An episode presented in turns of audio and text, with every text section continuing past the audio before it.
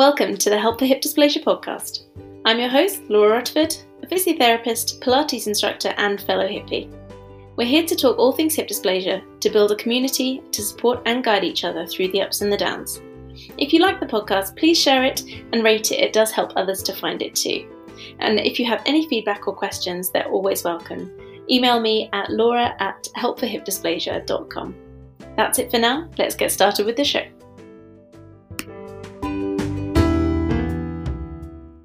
Welcome to the Help for Hip Dysplasia podcast. This week we have with us Sydney Steinberg from PAO Buddies. I put this up on my Instagram earlier this week to say that we were having this interview or discussion um, and really, really excited to get to know Sydney's story. So, welcome, Sydney. Thanks for coming on.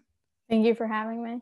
You're so welcome. So, um, your new site or organization pao buddies um, is something that i'm really excited to learn a little bit more about. So your strapline is that you're focusing on connecting people with hip dysplasia who have either had or are considering having a pao so can i ask what's the connection with you and hip dysplasia in your story and how did all this kind of come about um, so yeah, so I was diagnosed with hip dysplasia probably beginning of September of last year, so 2020. But I was a dancer my whole life, like a very competitive one, and I never had problems with my hips and I never thought anything of it. But unfortunately, in January of 2020, about a year ago, I was in a serious car accident where um, a pickup truck like sped into my door. So the airbag hit my hip and ever since uh, my whiplash was so bad that for a while my hip like it didn't bother me like it was just barely anything. But i did physical therapy still for it because i was still limping around and everything. And just over time we went to tons of doctors. They were did x-rays mris and everyone was telling me i was fine when like the pain just kept getting worse. And for months we switched from physical therapists and nothing was working and in the summer finally we like stopped going to local doctors because everyone was just suggesting different things. No one gave me a diagnosis. I did tons of imaging. And we ended up in this new york city where they like where we went to a pain management doctor who suggested steroid injections. So i did too and they didn't work. And so it was definitely frustrating because i was a teen and i just wanted my life back. Everyone was dancing and for months i was just in pain and no one believed me because every doctor was telling me otherwise. And after the hip injections didn't work they suggested prp injections. But at that point it was like enough like just having me suffer through things that weren't going to work. So we ended up at the hospital for special surgery where we met with the chief of physiatry there who's amazing. And he um he basically like pulled up my mri and everything where everyone told me there was nothing there and he said that like he does see that there's something wrong and he wasn't sure what because he said the imaging was bad but for once out of like for the last eight months everyone was telling me that i was fine and for like a head doctor to tell me that it wasn't fine it was definitely a shock and for so long everyone's like you're fine like i just thought it was an accident a car accident and that was it. So it was definitely shocking when someone was like it's serious and like you might need surgery. It was definitely a shock but it all happened so fast because at this point I was already late August and the accident was January. So I was dealing with this for so long. School was around the corner and I just want to be fixed already. And so after I did more imaging, they they did a diagnostic injection with another hip doctor there at hospital for special surgery and they like proved their theory that I do have hip dysplasia on both my hips and like we just went into that appointment like knowing that it was a diagnostic injection, but I didn't realize how life altering that day would be because they just said that like we needed to get an injection. And the chief of physiatry, after my imaging came back, held a hip conference with like, I think 12 surgeons around the world, around like the country to talk about what is wrong with me. And they all came up with that theory. So when it proved right, they I obviously had to be on um, I obviously knew the PAO wasn't like gonna be the next thing, but I had no clue what it was. I didn't even know like anything about hip dysplasia. I didn't even know that I had it for this whole time. And I at this point I was on crutches. I couldn't walk anymore because I literally couldn't take the pain. And to have that as a lifestyle, I mean, I, my sister was moving into college. I couldn't walk the college campus. That couldn't be my life to live. Even if I didn't want this surgery, it was silly So we met, we haven't even met with the surgeon yet, and they kind of they booked the surgery. And next thing you know, we went for like we saw him like two weeks before the surgery, and he just explained the risk. He didn't like we already knew I had it and had to have this done. And then we had the surgery. I mean, it was definitely very difficult, but at the end of the day, it was worth it because I am now not in pain on that hip. Okay, so I mean, there is so much information to to take from what you've just told us, and thank you so much for uh, being able to to share all that.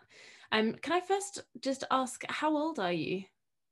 I'm only 15. I'm turning 16 in a month. 15 16 okay um so like you said you know you've got this you know massive passion for dance that you've talked about um you're still you know going through education um and you've got this you know as you describe you know life altering day that's happened. Can you talk me through how you felt knowing you know what your passions are what you see your life to be and then having that news? How did that make you feel? I mean, for so long, I was so mad and frustrated at the accident, really, because I knew that, like, this whole time I had every reason to believe that that accident was what caused everything. And so I was just angry at the other drivers. But at a point, it was like when I was diagnosed, I was like, I was born with this. So it wasn't that the accident caused it, it was more that it triggered the pain and it started. But I knew dance, like, I love to dance. Like it's, I've danced since I was two, and so it's definitely. What dance do you do, if you don't mind me asking? Um, I do like hip hop, jazz, lyrical, really everything. But um, it's definitely a lot of fun, and I like I'm on the varsity team at high school, and I didn't want to give that up because tryouts were in August, and I had every reason to believe that I would be better by then if the accident was in January. So it was definitely frustrating to give that up but at the same time i like knew that this is what had to be done. I, it was definitely very upsetting but i was more in shock because it was all happening so fast. Like it wasn't like i had months and months to think about if i want this. It was like two weeks later i had it. So there was not much time to even mentally prepare which i think i think that's why it was so hard after because for the last eight months i had every reason to believe that that was the recovery. And now after the surgery that's their true recovery. So it was very difficult to wrap my head around it. I'm not surprised at all. Um like i said it like in exactly the way that you described it it was a life altering day for you. So mm-hmm. It's a very short time between having that diagnosis then and having the surgery. You said there was very little time to prepare mentally which you said might, might have been made it a little bit harder afterwards. Um now we've had in on the podcast lots of different opinions on this which is really quite interesting to see because some people have said um, that it's so much harder because they didn't have time to prepare they didn't have the understanding um, time to do the research some people have said that they found it easier not having known all of that beforehand because they don't get time to be as anxious so from that perspective do you have any kind of thoughts and feelings on that I mean, I definitely feel like if it was longer, like I was nervous because there are obviously like insurance issues and stuff that it would get delayed or with COVID. So I was definitely worried that the more it was held back, the more I just sit here and be anxious about it. But then at the same time, like I knew that it was a serious surgery, which it obviously is like a major surgery. And I didn't think about that. I just thought about like, oh, like I'm gonna be under and they'll do it and then that will be it. And I don't think I ever thought about what comes after when I wake up.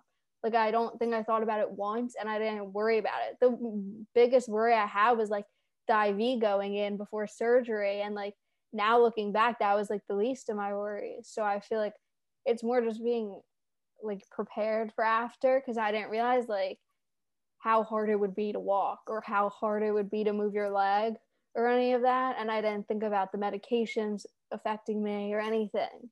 So I think that definitely impacted how I felt. Absolutely.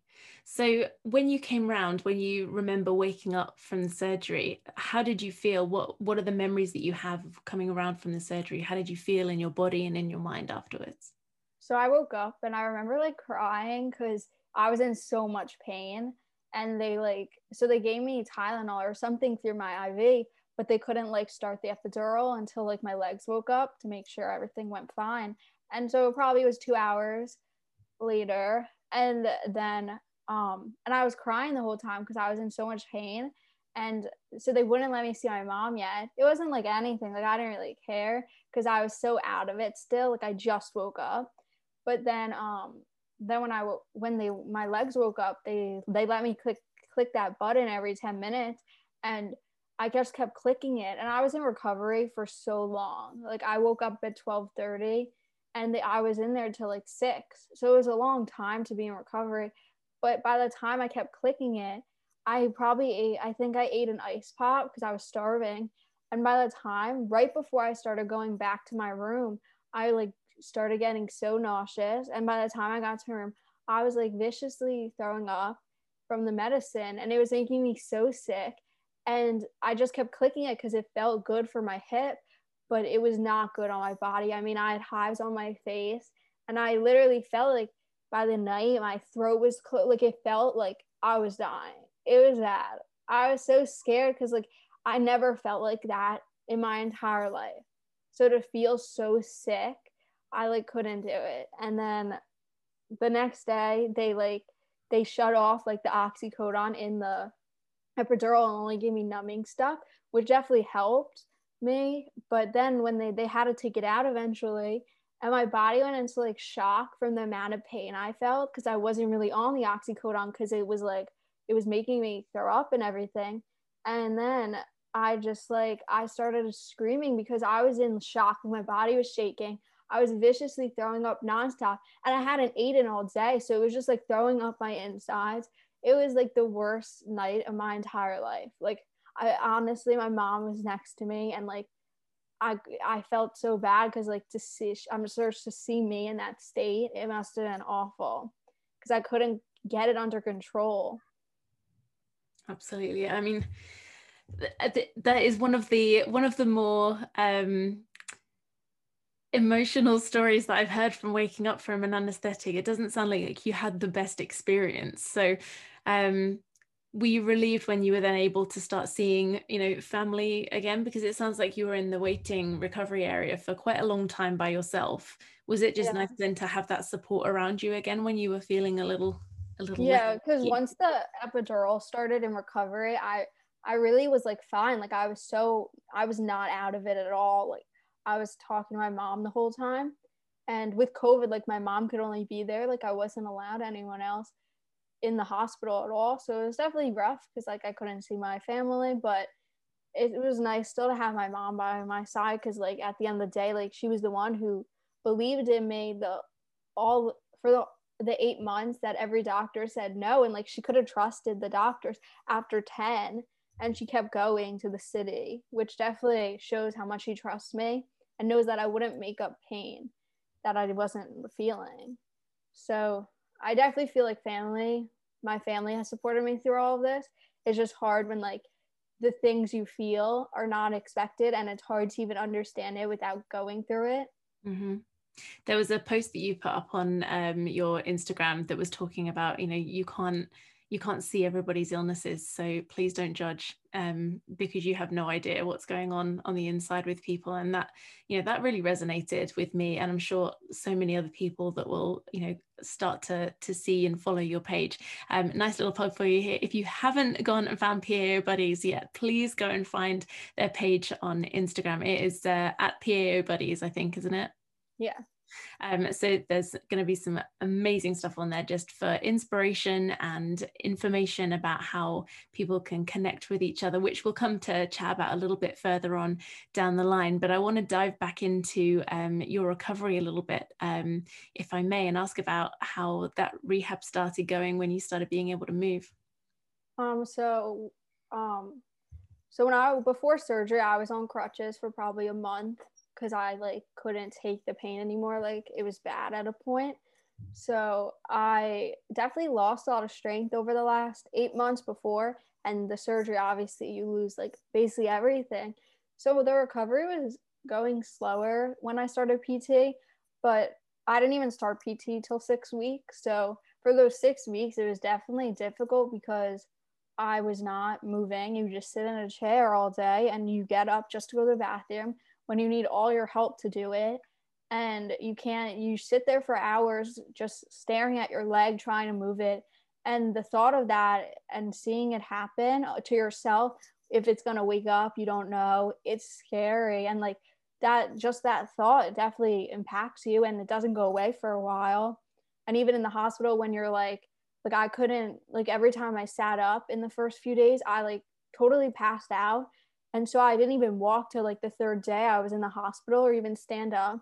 So to see people get up the next day and i was so delayed it definitely like worried me and like am i to walk again? And even if i thought it for just a second or a few days it's still that thought that like definitely scary like it's your whole future ahead of you. And it's just like i'm 15 i still have so much to live. And like the thought of never walking again is something that will definitely it has impacted me mentally and it's like every little thing just adds to like the weight on my shoulders. So like from the beginning the car accident obviously i have a lot of ptsd from it because it was so serious and like i'm glad to even have walked out of it. And then the frustration for the last eight months not getting better and every doctor telling me i'm fine adds to it. And then the hospital stay was like the worst days of my entire life. It adds to it. And every little thought you see your leg not moving the loss of mobility. And then obviously your support system. I mean in life you have three main aspects your social physical and mental. And at the end of the day you're like when your physical health is so bad you expect your mental and social health to go up. But when like like i said in this post that i just posted it talks about how people don't understand. And especially as a teen i mean teens just want to go out and party and that's really it. They don't deal with this heavy kind of stuff. And so even if you are like trying to understand it definitely is difficult. So i'm like trying to meddle through but like on top of my physical health that my social health is a struggle because with covid you really can't see anyone because it's not i didn't want to delay my physical therapy sessions for it. But throughout it i really haven't complained. I really haven't went negative at all. As much as my mental health was struggling i still remained positive and, and i was about to reach a dark hole and i was like instead of that like why don't i help people and not feel what i have felt through this? And so that's what i've been trying to do. So this this was how pao buddies was born? Yeah pretty much yeah. So how did you how did you make the jump from feeling that way recognizing that it was something that you didn't want other people to go through to then starting to make this a reality? Like did you have help from um, family? Did you get other you know people like business wise to get involved to help how did that process happen so i um so obviously i, was struggling a lot because a lot of stuff has happened while I was recovering, whether it's socially, mentally, whatever. And at a certain point, I was like so sad about what has happened. And I was feeling sorry for myself when instead I was like, why don't I do something that makes people not feel what I'm feeling? And so I went to my dad and I was like, Dad, like, why don't we build a buddy system? Because I would know, like, for surgery after I looked up like support groups for this, there's like nothing online and it's like that's exactly what we need especially when it totally strips your life away for the few months that you're not walking or whatever and so my we looked we researched all these website makers and we found one and we like did what we had to to make it and probably three months like right around my after my surgery a month later i started i thought about this idea and i like started the website just like the basics and then i had to go when i returned to school i had so much work to make up that I just like couldn't have time for it. And then right before Christmas, I like was like, I was really upset about everything. So I was like, now's the time to focus on this when like it's so needed. So that's when it all came together and I worked hours and hours to make it. And I'm still in the process of adding to it and changing stuff. But I definitely feel like it's definitely got a lot of people to like uh, sign up for it and apply for buddies because it shows that like not ev- like basically everyone wants this it's not something that like you just do it's something that people want and need because at the end of the day your mental health is just as important as your physical and i think also you know like you've mentioned if you can find somebody who is going through the same thing as you you can have different conversations with them on a different level than you might be able to with either your family or your best friends you know because as much as they want to give you as much love and support as they possibly can if you speak to somebody who is actually going through the same thing as you, you can have those conversations on a different kind of level. Did you find that when you've been speaking to people? Yeah. Yeah. So I actually, um, so I don't, I didn't have Facebook at the time before surgery because like the I wasn't part of the group because they said like my mom just didn't want me in it, so they wouldn't scare me or anything. So my mom actually though like found this teenager who who's been through it and she reached out to me and we started talking she was a stranger to me but at the time she was like so supportive the week of the surgery and I didn't even know her and she was the most supportive person I've ever met and throughout the whole recovery she's been there for me and she just she had her other hip done in November and I was there for her and she's honestly one of my best friends now through this and I really owe it all to her because she's really helped me cope with everything. Did you want to give her a little shout out? Yeah. Johanna, you're the best. um, we'll uh, we'll tag at her um, in the posts and stuff when uh, we release it, so we can show her how much she made a difference to your journey, and mm-hmm. obviously helped inspire um, what you're doing now. So, how does PAO Buddies work? So, if somebody wanted to get involved, talk us through um, your website. What are the options? How people can apply to, you know, be the helper or the helpee, or so when you first go to our website, there's the homepage, obviously, and it just has a blurb about what it is. And underneath, there's a forum that I've built, and it has a mentor mentee side. So basically, if you click on the mentor side, it takes you to a page where you can post stuff and it basically says like start a discussion. So you could write like, hi, my name is Sydney and I have been through this and I'm here to talk. So it's more just like I knew that like I wouldn't want to just post people's contact information without like their approval or whatever for people to get in touch with them. So the forum is a way for people just to post stuff if anyone ever wants to reach out to them on their own. But then on top of that, if you go, you have the about section, obviously, to talk about our mission and hopes and whatever. And then you click apply for a buddy, and there's two forms. So one's apply to be a mentor. So that's people, basically people who have been through it and want to help guide people through their journeys. And so it basically just asked simple questions about when your surgery was and how was your experience and if it was worth it in the end. And what I've found is that basically everyone who wrote, whether they had like such a bad reaction to medicine, whether it was the hardest time of their life, in the end, everyone has said it was worth it because they are not in the pain they were before. And uh, that was the goal. So it really is incredible to see that as hard as it is, people would still do this over again to get back to normal life.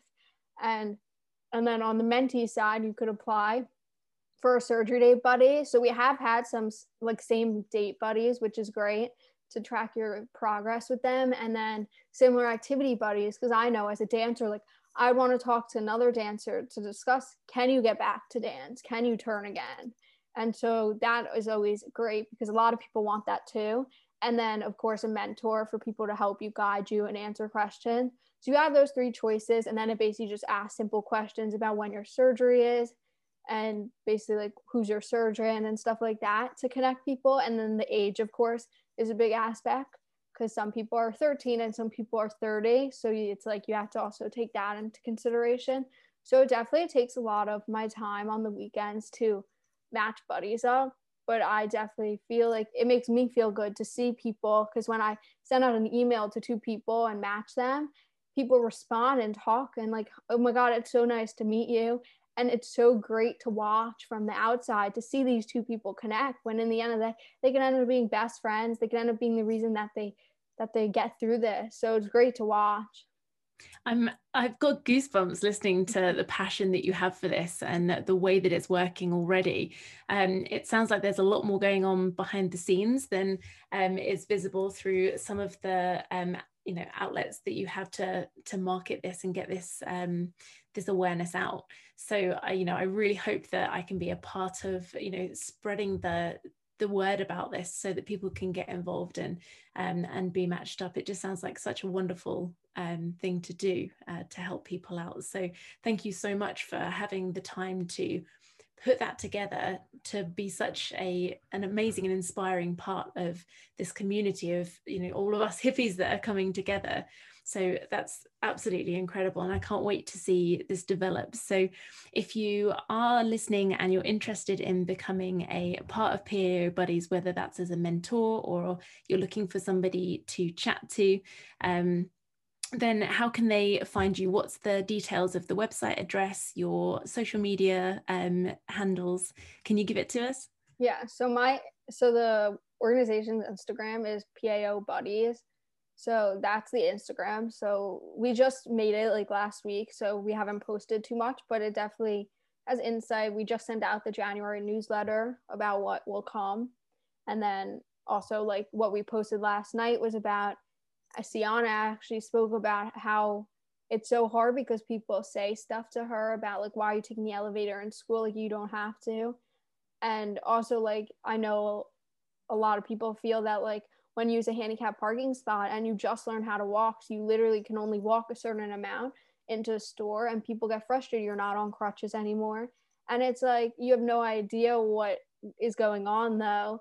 And so it's definitely hard to cope around that but that's what I just recently posted, which has definitely got. I mean, I've got a lot of DMs about how how everyone feels this way. So it definitely is nice to see people all feel this way and you're not alone through this.